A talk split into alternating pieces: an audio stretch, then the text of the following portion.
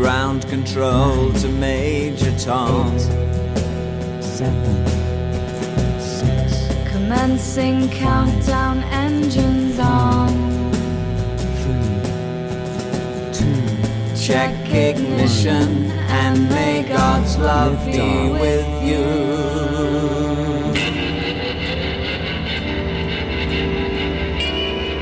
大家好，欢迎收听最新一期的聊个球，这 是我们的第八十八期节目。这期节目录制的时间呢，也正值我们的这个国庆长假。呃，每天在朋友圈里面看到大家去不同的景点啊，呃，一半的人还堵在高速公路上，就觉得还是在家录录节目，看看足球，呃，更轻松一些。对这个，在家看球只用看二十二个人，总比去景点看数不清多少个人好太多了。对对对，我一个朋友是从成都开车去大理，啊、嗯听起来挺浪漫的一段旅程，对吧？然后、第一天就是放假第一天吧，他应该是中午还是下午？中午出发的，然后到嗯晚上，我晚上我快睡觉了，发个信息，才到攀枝花。对，呃啊，可以刚好石榴下来了，可以买点攀枝花的石榴，蛮好吃的。这个反正就堵堵在路上了。所以，如果 大家在国庆期间听到我们的这个节目，而正好是在外面游玩的话，大家注意安全，呃，要抱着一个来都来了的心态，呃，好好的度过这个国庆假期。嗯对呃，据说我的老家乐山，我看朋友发的这个、呃、照片，乐山大佛现在排队走走到大佛脚下得排四个小时。那还是隔着江远远看一看吧。不不不，就直接走到大佛脚下，得排四个小时，呃，挺挺，反正挺痛苦的，因为因为走下去也就你只能待个十分钟，可能又拍个照就就上来了。嗯，对，所以大家注意安全，最关键是注意，安全。十一出去的这个心情最重要，即使堵在路上，嗯这个可以听听节目啊，嗯干点别的，这个尽量别坏心情。嗯，对，来来都来了，是吧？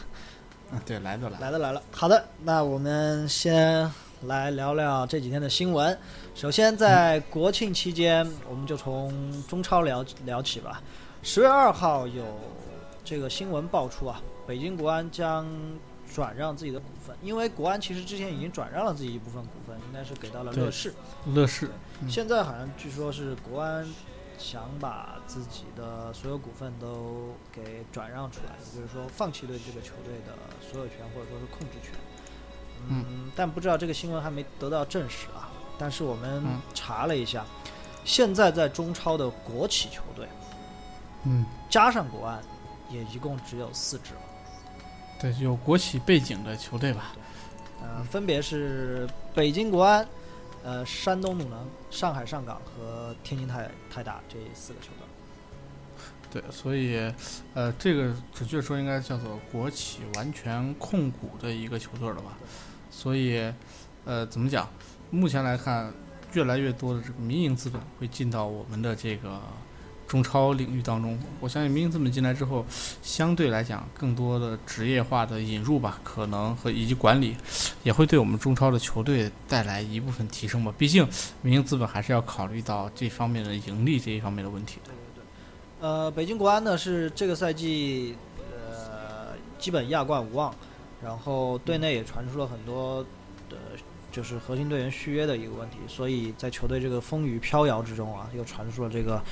呃控控控股的北京呃国安应该叫国安集团，他们是国安什么来着？中信国安吗？中信国安对呃，要想转让掉球队，所以现在处于一个非常微妙的一个时刻。其实刚才朴哥讲了，呃，国营资本在中超里面的投入，其实这几年都非常非常的少。我们呃大概算了一下啊，嗯，是这四支北京、山东、上海和天津这四个队五年的投入加起来，也比不嗯上像华夏幸福、上海申花和江苏苏宁在这个赛季的投入。呃，这个这个应该不带上港吧？上港今年一个浩克 就五千多万，去对这个投入非常大的对。对对，我们看一下中超近五个赛季的投入榜啊。首先，第一名肯定是恒大，呃，恒大应该相当于第三、呃、第二到第四名球队加起来的总投入。呃，山东鲁能呢能排在第三，但是比起恒大来说，差了快三分之二的一个数据。嗯，对，然后北京国安，北京国安排在第四，但是我们注意啊，这是近五个赛季的投入，因为有些资本是新加入进来的。嗯像我们熟悉的苏宁，这个今年疯狂烧钱的苏宁，然后包括疯狂烧钱的华夏，这都是刚刚加入出来的资本。所以，你等再过俩赛季，看近三年的一个投入的话，啊、相信这几支新贵吧，一定能够成为呃排行榜上前列。包括应该马上就要升级的天津权健，呃，这也是个烧钱大户。对呃，但我有一点想法啊，但嗯这个想法不一定准确。我在想，现在中超在走一个上坡路，呃，嗯不说水平吧，不说足技战术的足球水平，至少在中超的这个价值上在走一个上坡路。在这时候，这些国企反而撤出资本，嗯、是否有一些不明智，或者说是把这个大好的盈利或者是收割的机会让给了这些我们所谓的民营资本呢？啊，相对来讲，我觉得国企那么一步一步，呃，退出吧，我觉得呃，一定有相关的政策在在牵制着这个我们的国企，这是一定的。否则，呃，之前特别是鲁能这个已经经营那么多年，特别是国安啊，国安是都说那句话嘛，国安和建业是从中国职业联赛开端到现在，仅有的两支没有换过这个东家的球队了。对对。如果真的连国安也换的话，那我大荷兰这个目前也就只有，呃，也算是中国足球的那么一支独苗了吧。对对，所以不知道背后有没有什么政策上的一些调整，因为我们国家的联赛在最困难的时候，呃，嗯当然可我们可以想到，肯定是有背后的政策在做支撑，让他们不能退出足球这个事，因为在前几年做足球是肯定赔钱的一个事情，大家都知道，甚至是会赔上你这个企业的一些。所谓的口碑啊，这些东西是没人愿意去做的，但是这些国企都坚持了下来。但是到现在，中超正在走上坡路的这样一个阶段，他们选择退出，是否要把这个好机会，或者说，呃，有了民营资本的进入之后，呃，中超会发挥发展的更好，会不会在背后有这样的考虑？对所以，呃，怎么讲呢？我觉得有可能吧。我觉得背后一定是有相对应的这个国家的一些政策，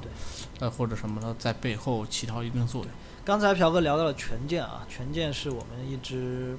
呃，大家平常可能在转播里面看不到，但是又不可不可回避的一支土豪球队。首先嗯，呃，现在还剩一场比赛了吧？对，呃，两还场剩两场，领先第二名多少分三分领，先第二名，呃，第三名，第三名三对，领先第三名三分，所以呃，冲超的呃，胜负胜负关系也占优对，。所以冲超的话，应该是板上钉钉的一个事情了。现在毕竟球队嗯这个人员人员大牌这么多，而且教练也是一个超级大牌啊，卡纳瓦罗。嗯，呃，权健也公布了二零一七年，就是下赛季在中超之后的一个引援目标。我们看了一下啊，这个名单，呃，非常的非常让人觉得震惊，也不是说震惊吧，里面有很多大家耳熟能详的一些名字，比如说，呃，这个从内援说起吧，杨旭、荣浩、戴琳，对，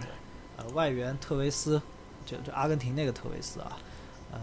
这个古斯塔沃，呃，当当然，继承庸，当然这，对，当然这都只是目标啊。这个具体能否实现，也得看这个权健是否给力。至少今年，他就引进了不少给力的外援，包括包括这个主教练也更换，从一个大牌换到了另外一个大牌。呃，我觉得南美这两个嗯来的可能性很大。呃，把特维斯我真的不一定会相信啊，因为当年他从尤文走的原因就是想回家，所以这个真，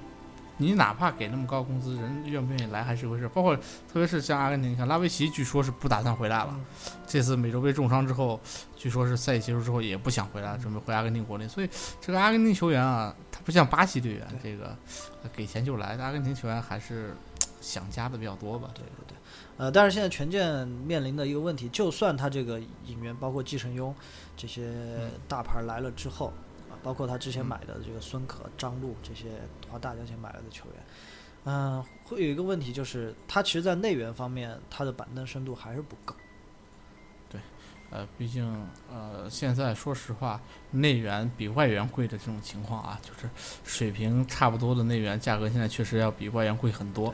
嗯，这个他想买那么多内援，关键内援贵倒是其次，这根本就是有价没市不好不好买。现在很多很多中超的球队，刚才聊到的那几支豪门球队都在争抢好的内援，所以呃，看看权健下赛季将怎么运作吧。就算这些他名单上的这些外援都到来之后，但是、嗯呃，本土球员的实力，比如比如说我们要与恒大比的话，本土球员的实力还是差了不少。对所以，毕竟在中国嘛，现在你看，你即使买了再大牌的外援，也不一定能保证你进亚冠。嗯，所以你看，现在华夏幸福这个赛季大牌外援那么多，目前来看，基本离亚冠是可以说拜拜了。虽然他排第五啊，他和前面的积分差距现在已经很大了，联赛还剩四轮嗯，呃，真的是很难了。啊，这是关于权健。一会儿我们会详细聊一下这个赛季中超的转会形势。然后还有一个新闻是今天的一个新闻，和足球没有关系，但是我看觉得挺有意思的啊。这个呃，嗯。围棋世界围棋排名，呃，柯洁和阿尔法狗并列第一。对，这个这个柯洁一直这个腰战这个阿尔法狗啊，这个到现在呃不知是真是假，这个对，呃，柯洁，但是对你说，但现在这个阿尔法狗要公开约战柯洁，这个是这个新闻倒是有的，嗯，因为在今年七月的时候啊，呃，嗯阿尔法狗曾经反超过柯洁，呃，拿到嗯了这个世界排名第一，然后没多久又被柯洁追平了。呃，嗯柯洁大家知道，如果关注他的话，发现他是一个围棋界的一个奇葩吧，不能叫奇葩，一个比较特立独行的一个运动员。呃，经常在社交网络上发布一些呃很有意思的一些言论，而且比较外向，呃，一改大家以前对下围棋的这些职业选手一种非常内敛、非常沉默的一个形象啊。对所以其实我刚才看了这个呃围棋的这个排名啊，呃，说实话看完之后也感慨一句，当年我们熟悉的那一批什么围棋高手，现在也就这李世石在前十了吧？对，鼓励，什么当年都二十多什么了。鼓鼓励都对对对鼓励啊，包括什么当年小将周瑞阳什么都，这排名都挺靠后了，对对嗯，所以想聊的还是这个人工智能和这个人之间的这样一个关系。呃，因为我们知道，呃，之前这个 AlphaGo 和李世石下完之后，呃，我们就聊过这个话题啊，说这个会不会以后在这种靠智力的这种嗯体育领域里面，以后人已经无法和机器抗衡。现在看来，AlphaGo 一路杀到世界排名第一，而且现在朴伟说了，AlphaGo 一直在约战柯洁，但是柯洁一直没有打太极吧，没有应战。呃，我会不会阿尔法狗和柯洁下完之后，就算输了，他的棋力也会大涨？呃不不不，我觉得柯洁赢的概率太低了。应该这个阿尔法狗在最近这段时间内的棋力也也肯定比和四月份和李世石下那会儿一定继续往上增长。对，但是柯洁增没增长，这个可就不一定了。因为呃，从简单的从我们外行的理解来说，这个人是要休息的，而且人有心情的变化，有状态的变化，但是机器是不休息的，而且机器会随着这个硬件能力的增长而不停的增长，包括它的软件算法的优化，呃，会不断的嗯增长。所以，像我们看国际围呃国际象棋，呃，这个朴哥好像嗯会下啊，国际象棋。那个卡斯帕罗夫跟深蓝这九七年时就有点下不过，了。现在国际象棋如果找这个职业选手来和机器下，几乎是没有一点赢的可能，因为国际象棋确实不如围棋复杂。这个我们不聊啊，它不懂。它相对变化对少少很，多。对不懂。但是围棋这个以前号称是人类智力的最后一道堡垒，现在也几乎被阿尔法狗所攻破了。嗯所以，呃，我联想到足球啊，会不会以后发明一个什么机器，机器人，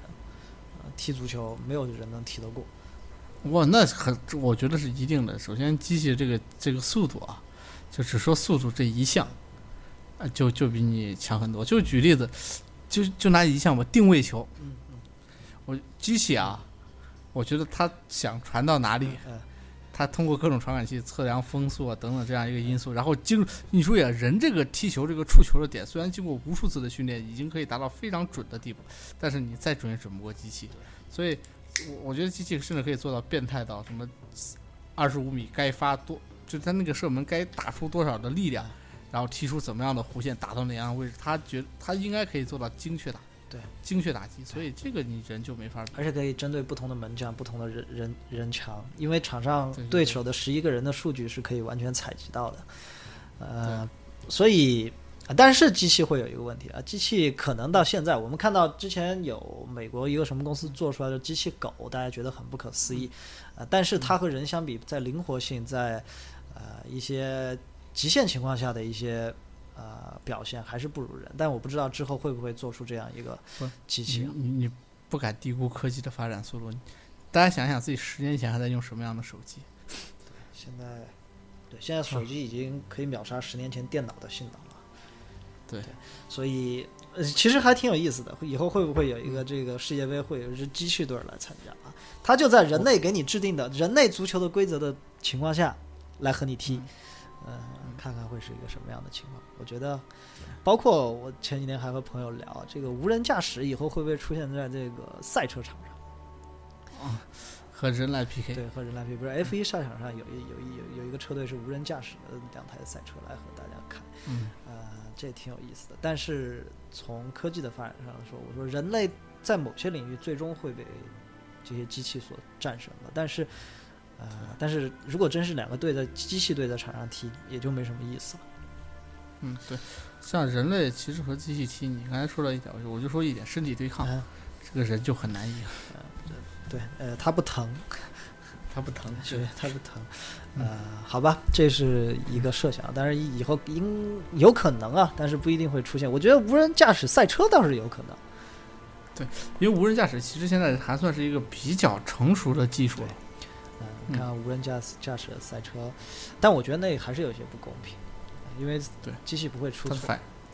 而且它的反应速度，包括什么受到离心力的影响啊，这些对于机器来讲都是不存在的。，但是但是有一个点是，这个体育运动里面有大部分是不可控的一个因素，就是你需要临场临场临场发挥来解决的一些问题。呃，如果能解决这个，就是现在就是靠所谓的大数据嘛，呃的算嗯法来解决这个问题。呃，嗯期待吧，期待以后无人驾驶 F 一车队。对，呃，好的，这是这几个新闻。这一期我们主要想聊的，大家看了标题也知道，我们想聊一下我们之前讲的，呃，说了很久没聊的这个这赛季，就是嗯这个夏天夏季转会的一个呃情况。首先，刚才聊到中超，我们就聊中超吧。嗯，呃，首先，呃，中超转会是七月份就结束了，呃，当时正嗯值欧洲杯刚结束没多久。对没有聊。呃，我们聊一下中超。首先啊，这赛季中超总投入接近六点五亿，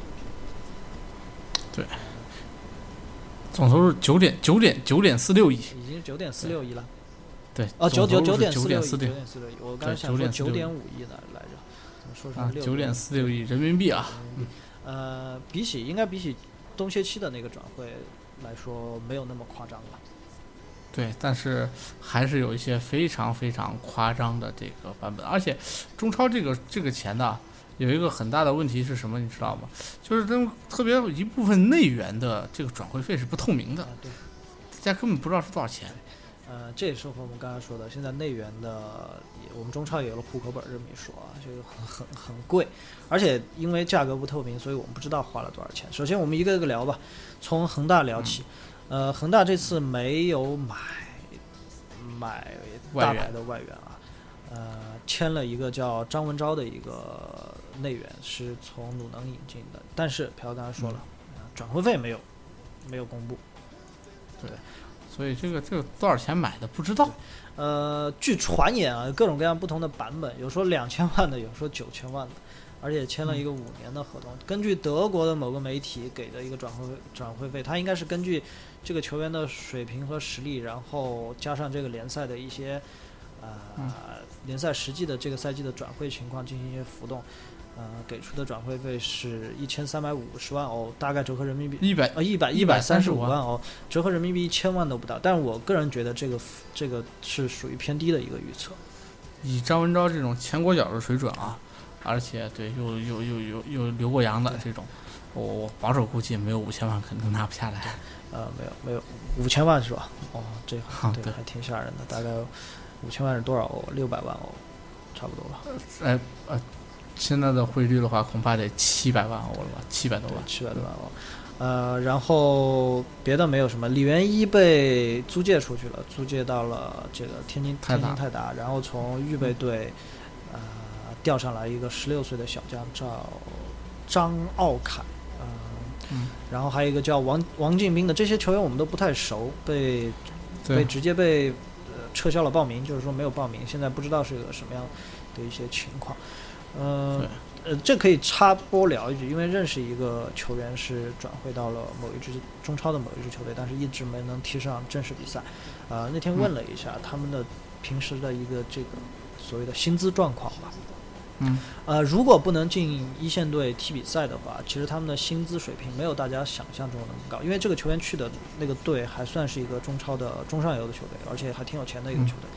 呃，他们平时收入不太不不太高，如果踢不了一线队的话，一年大概也就是三到五十万这样人民币啊，三到五十万的这样一个水平。但如果能够踢上一线队，因为有作为就算作为替补，呃，就算你一一场不踢，只要你能进名单的话，这个奖金可能一嗯场可能都有几十万人民币，所以进不进一线队的差别还是挺大的。对，所以好多小将也是拼了命的，哪怕去稍微弱一点的球队，他也要打上比赛。对，而且一旦你能在打上比赛之后，你之后的，就算你呃只在一些足协杯啊这样一些比赛中能够上场，你之后的道路，就算离开这个球队，道路也会好走一些。恒大这次没有特别大的手笔啊，就买了一个内援，因为因为确实他的那个亚冠早早的出局，嗯然后联赛优势也比较大，所以啊不动也是正常的，因为毕竟再次的调整应该要等到今年的冬窗，为为下个赛季做准备了。呃，来看看苏宁，苏宁也是中超现在花钱的一支豪门球队啊。呃，外援嗯啊、买了两个，首先引进了这个哥伦比亚的国脚，切呃叫现役国脚吧，现役国现役国脚，对，刚刚刚刚又进了国家队，对这个罗杰·马丁内斯花了八百九十万欧元，嗯，这个就有点吓人了，接近可能有七千万人民币吧，不知道现在汇率是多少七千万人民币。然后还从德甲的这个奥格斯堡引入了，也是现役对，也是现役韩国国脚吧，嗯。对，呃，四百万欧，这两个加起来就花了呃快一千三百万欧元了。对然后后来就萨米尔和若就就离队了嘛，对，萨米尔现在加盟了这个杭州绿城，然后若吧？应该是租借，若就估计可能就再回巴西国内找活儿去了，对对对，然后还把两两个叫张卫和叫瞿晨吧，那个嗯是练瞿嘛，做名字的时候，对，去对成来到了来到了都来了成都，呃，一个在安纳普尔，一个在钱堡。我不知道苏宁这个之后我可以去打听一下啊，不知道苏宁和这个成都的这两支队有什么有什么特别的关系吗？为什么这两个球员都来到了来到了成都？呃，中乙的这两个嗯球队，对这个，呃，可以去问一下吧，因为毕竟其实他们的梯队成员打中乙联赛的话，嗯呃，这个水平肯定是没有问题的。呃，因为我现在一个朋友在安纳普尔球队给他们做转播啊、经常会接触到他们球就队内的一些人，我到时候可以问一下为什么这两个都来了这个成都。但是说实话啊，就成都的现在这个足球环境，上一期我也聊了，聊了这个所谓的退役球星来成都的这个事儿啊，包括现在安纳普尔和钱宝这两个队在成都的处境，基本上成都的球市现在是我认识的一些最最核心和铁杆的那部分球迷还在看成都的职业足球以外，啊、嗯几乎大家对足球、嗯、虽然关注，但是可能如果要算人均在人球迷人均在足球呃成都的这两支职业球队上花的钱的话，可能是零，所以。很正常，因为他们的联赛级别太低，等打上中甲，嗯呃，我觉得可能会稍好一些。嗯中甲我觉得都悬，首先是，嗯，我觉得场地问题占很大的一个因素，因为成体，当时大家可能老一些的球迷能够知道，当然什么成体保卫战这个东西，成体在成都球迷心中的这个地位是非常神圣的一个地方，呃，但是成体的那个位置和那个规模，我觉得中甲球队都很难在那块场地上作为主场。呃，如果如果不不不把那块场地作为主场的话，要成都现在能够踢职业比赛的球场离市区都太远太远，去看一场球很麻烦。啊、所以呃，可能得得有一支中超球队，不管是呃搬到成都来，还是中成都有一支球队能打到中超，才有可能会嗯重新点燃成都的这个球市吧。毕竟现在中超的关注度还是够的啊。对对对对嗯，呃，然后是上港，嗯，嗯上港虽然外援没没有买多少个人啊，呃，对这个钱没少花对，呃，这个胡尔克，呃，这个当时我们也聊过，呃，嗯在他转会的时候，花了五千五百八十万欧元。这个数字，一会儿我们聊欧洲转会的时候可以看一下，五千五百八十万欧元可以在欧洲五大联赛买什么样的，或者买几个什么样的。对，但是在今年夏天好像也买不了特别强的人了。这今年夏天伊瓜因都值九千万，对，呃，所以这所以但也是标王吧，霍尔克这个五千五百多万，也是今年夏天对中超的也是今年夏天，只是说应该是呃中超的标王，然后吉安离队，但是呃吉安其实才用了整整一年，他是去年夏天来的，当年转会就花了一千两百万欧吧。呃这也是大家所诟病的。刚才我们聊到这个国国国企背景的球队啊，大家在诟病这个上港花这么多钱买了个吉安，然后又不用，呃，是不是内部有什么猫腻，或者说这算不算国有资产的大幅流失？因为其实一个球队买花这样一个多亿人民币或者几个亿人民币来买这样一个球员，相当于一个大的工厂引入了一条什么什么进口生产线，其实是一回事儿。呃，但是你相当于买了一个生生产线，大牌生产线过来，用了一个赛季都不到，呃，就不用了。而且吉安现在与上港解约的事情还没有谈妥。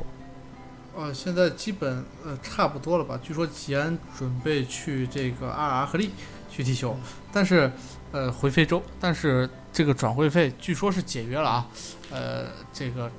上港方面传传闻是花了一个多亿的人民币来给他解了约。对，所以唉，算是吉对吉安来说算是过来捞了一把金吧。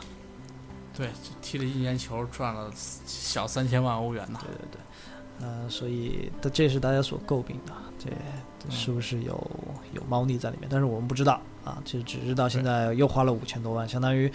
总价值花了快七千多万，七八千万，呃，买了一个可以用的这个外援，嗯、然后上港。将几个预备队的球员，就是就是梯队的球员，然后放到了一线队，然后还有几个球员呃租借啊，各种加盟，这都没什么好聊的，因为这些球员我们都很难看到。啊，但是我觉得有一点啊，这次在搜这些转会新闻的时候，我觉得我现在我们对中国足球的媒体对中国足球的报道已经更加深入了，包括这些我们不不熟悉的这些球员也会出现在新闻之中，啊，这算是一个进步。对，所以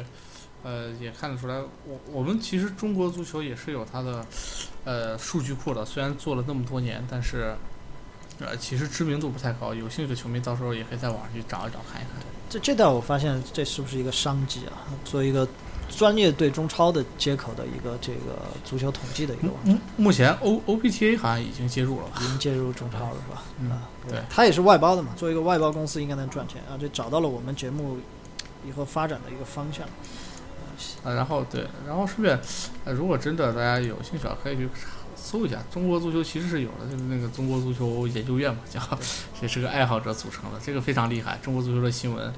呃，基本上该有都有啊，这个。嗯，现在播客这么不景气啊，这个我们也嗯该想一点就是别的一些发展方向。哎，聊聊播客不景气，可以多说两句。呃，确实现在啊播客不太景气，从我们自己的收听量，包括啊、还有朋友做的播客的这个收听量和反馈来讲，嗯现在播客处于一个比较示威的一个一个时期吧。不知道这是一个正常发展的这个循环，还是播客这个这个方式、这个平台已经落后于时代？因为大家知道，现在直播包括视频内容输出的，呃，更加火热一些。现在做个直播，当然直播的那个数据，呃，那天和一个做直播的朋友聊，嗯，直播的数据。比如说，同时在线观看人数吧，除以十到嗯二十是一个比较合理的一个数字。嗯，呃，但其实播客也是啊，这个不多聊了，不多聊。呃，这个刚才聊到上港，然后下一个我们聊聊华夏。华夏刚才朴哥聊了，呃，拉维奇，呃，拉维奇现在已经被华夏从一线队撤销报名了，而且他回不回来还是一个问题。目前目前听到的消息是十之八九是不会回来了，因为对他是想要去呃留在阿根廷国内了，决定。啊，可惜啊，还说今年下半年抽时间去一趟，去看一场华夏的球，看能不能和拉维奇、这个对握个手。啊。对，握手，对对握个手，结果没办法，这个阿根廷他呃，因为阿根廷和梅西的关系也非常好啊，这方面，所以呃，他他的意思是目前是想要回到阿根对廷。因为之前和大家聊过，想要一件拉维奇的签名球衣来做奖品，后来发现这个他们自己的球衣都不够用，所以没办法。本来想着能和拉维奇这个握个手、拍个照、签个名，能不能？这可能是人生最接近梅梅西的一次的机会梅西的机会对对对对，拉 拉维奇很惨啊。呃，现在呢，反正他重伤，重伤之后还回不嗯回来是一个问题。然后教练，大家我们之前聊过了啊，教练是引入了一个李铁下课之后，引入了一个巨大牌的一个教练，嗯，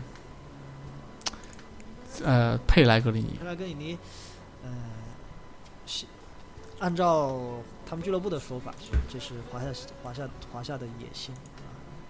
啊，结果佩莱格里尼上上任之后执教战绩之惨淡，呃，确实也超出我的想象。啊这这可能是球队到了一个这个发展的一个这个呃螺旋式发展的一个低谷吧。对，希望啊佩帅吧，佩帅带队，特别带这种中游球队还是挺有一手的。包括之前在马拉加、在比利亚利亚都是风生水起。然后呃，还从这个鲁能引进了阿洛伊西奥，呃，转会费不详，对啊，但是但是这挺好用的，这这个阿洛伊西奥至少来了。估计在两千到三千万人民币左右的这样一个毕竟他们咱们国内联赛转让外援，除了像恒大卖埃尔克森能卖出天价之外，大多数都卖不出来这这么高的价格。对对对，就两三百万欧，大概是这样的价格。然后由于华夏之前内援的名额已经用在冬歇期冬季转会已经用完了，所以就没有引进内援，从预备队征征调了几个球员。呃，但这些球员呢，呃，像这种从预备队或者梯队征召上来的球员，有些时候呃纯属一线队人就是不够，对，临时调上去对对填补一下这个名单。训练的时候我得用用，对吧？我我得分组对抗的时候，我得位置上得够。但这些球员，嗯呃，要想踢上一线队的比赛，特别是在这种爱花钱的球队，不太容易。对，所以其实现在足协杯给了个规矩特别好，就打这种业余球队和低级别的球队不让上外援，所以对于国内的一些年轻小将有一些锻炼吧。但是，呃，大家可以看看足协杯，反正现在，呃，越往后期越发现每年决赛可能就这几个队儿来回转。嗯、足协杯的足协杯的这个初衷倒是挺好的，但是在就头几轮呢，就有业余球队参加这种比赛里面，各种很混乱的事情发生了很多。嗯这个有机会我们再聊。之前其实聊过一次打架的这个事情武，汉武汉的那次，对，其实还有很多很混乱的事情，嗯，因为可能是比赛太多，或者说是，嗯，这个球球队太过于业余吧，有一些管理上确实跟不上，但是这是个好的一个方向，有一些业余球队，嗯啊、能够踢得好，说不定真的能够怎么说一球成名吧嗯。比如说哪个球哪个业余球队进了足球杯决赛，那这个就很不得了了啊。这个这个有点难度，确实有点难，但是呃能够淘汰一支中超的球队吧，我觉得这就已经对于业余球来说是一个非常大的成就。对对对，呃，下一个投入比较大的是山东鲁能。山东鲁能呢，这次换了两个外援，啊，好吓人！一个是这个当红的意大利国脚，现在还是意大利国脚的佩莱，对对对，花了一千五百二十五万欧元从南安普敦给他挖了过来。嗯，一千五百万人民币是多少啊？可能一亿啊一亿多吧，一亿三千万左右吧。，一亿三千万，对对，对对，呃，佩莱呢，哎，我我也觉得挺挺可惜的。欧洲杯的时候就聊过，欧洲杯的时候其实就已经传出他，呃，欧洲杯已经传出他加盟了。呃，这个能在欧洲杯踢首发的球员，这个这当打之年就来到了这个中超，也是挺挺可惜的。对然后接下来又买来了西塞，这个组成了两个特别高又特别硬的前场组合。对，而且呃，佩莱当时在欧洲杯的时候踢的还挺好的。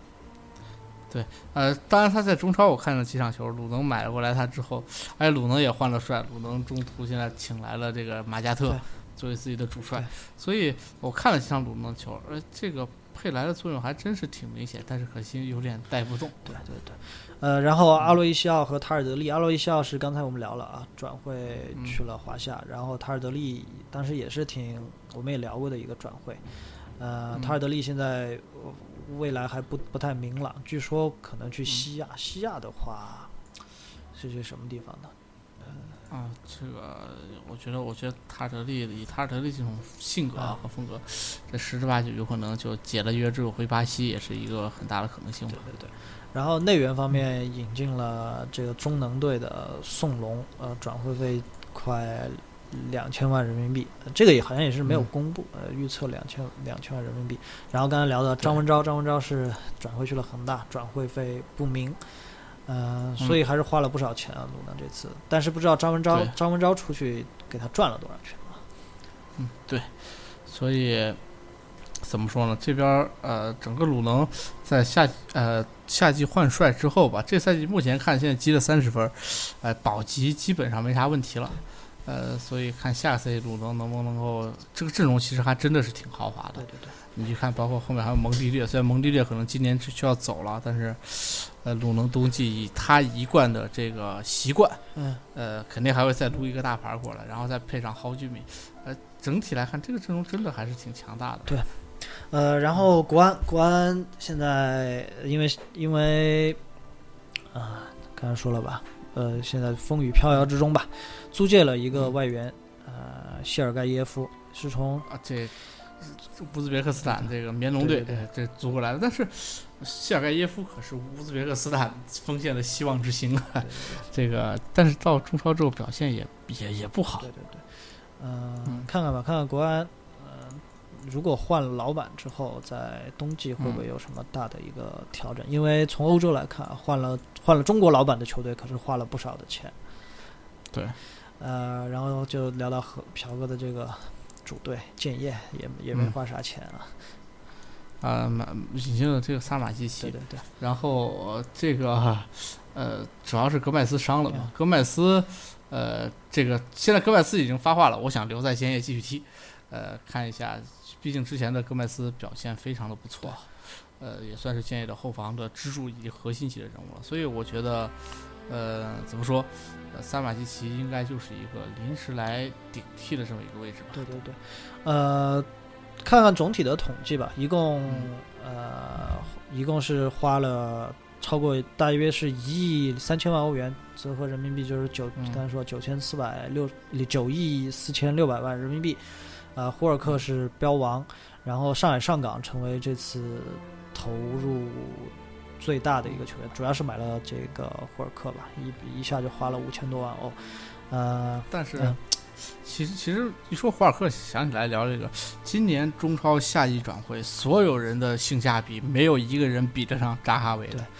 这个呃，富力把扎哈维吃进之后，那个中前场整整往上提了两个档次。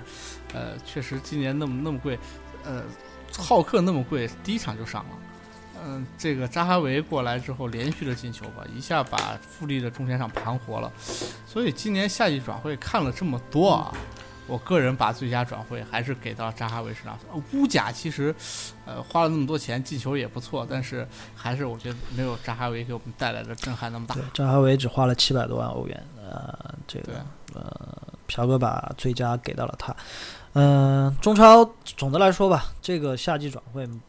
我觉得和冬季比波澜不惊。其实最大的亮点就是霍尔克这一笔，其实别的看起来都不很属于一个中超现在正正常的一个投入水平。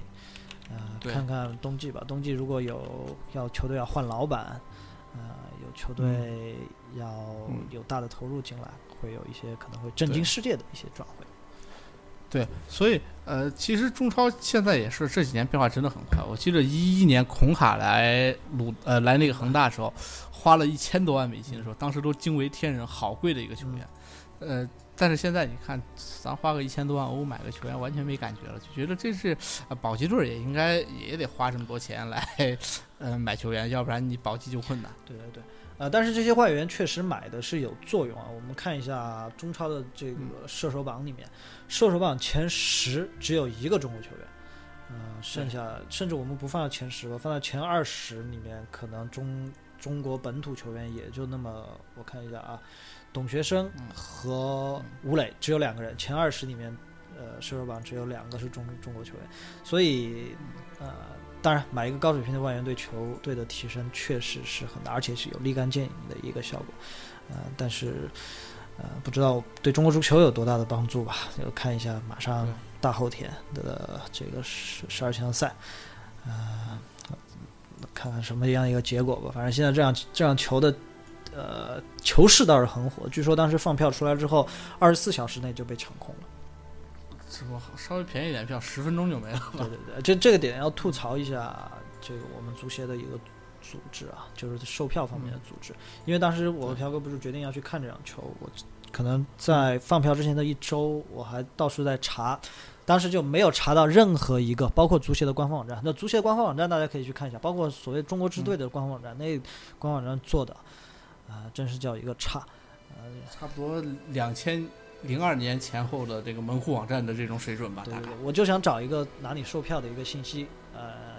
都没有找到，然后突然发现就是放票了，然后放票之后瞬间就抢光了。呃我想有很多球迷是像我这样的，而且我还是提前有关注的。我想很多球迷都是想买票，但是没有办法。这里面有大部分的票肯定是流落在了这个呃票贩黄牛甚至不是说大部分，绝大部分的票可能是在黄牛手里。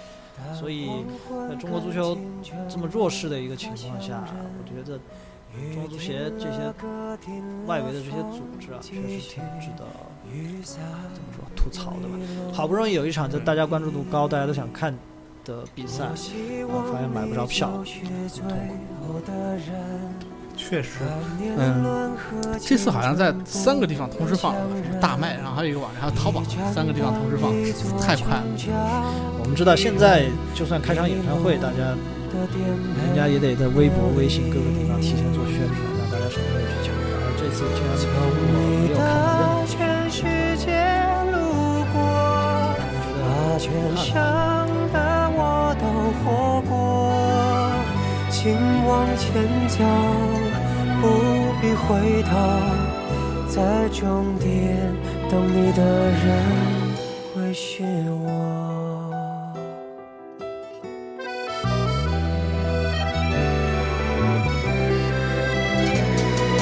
多希望你就是最后的人，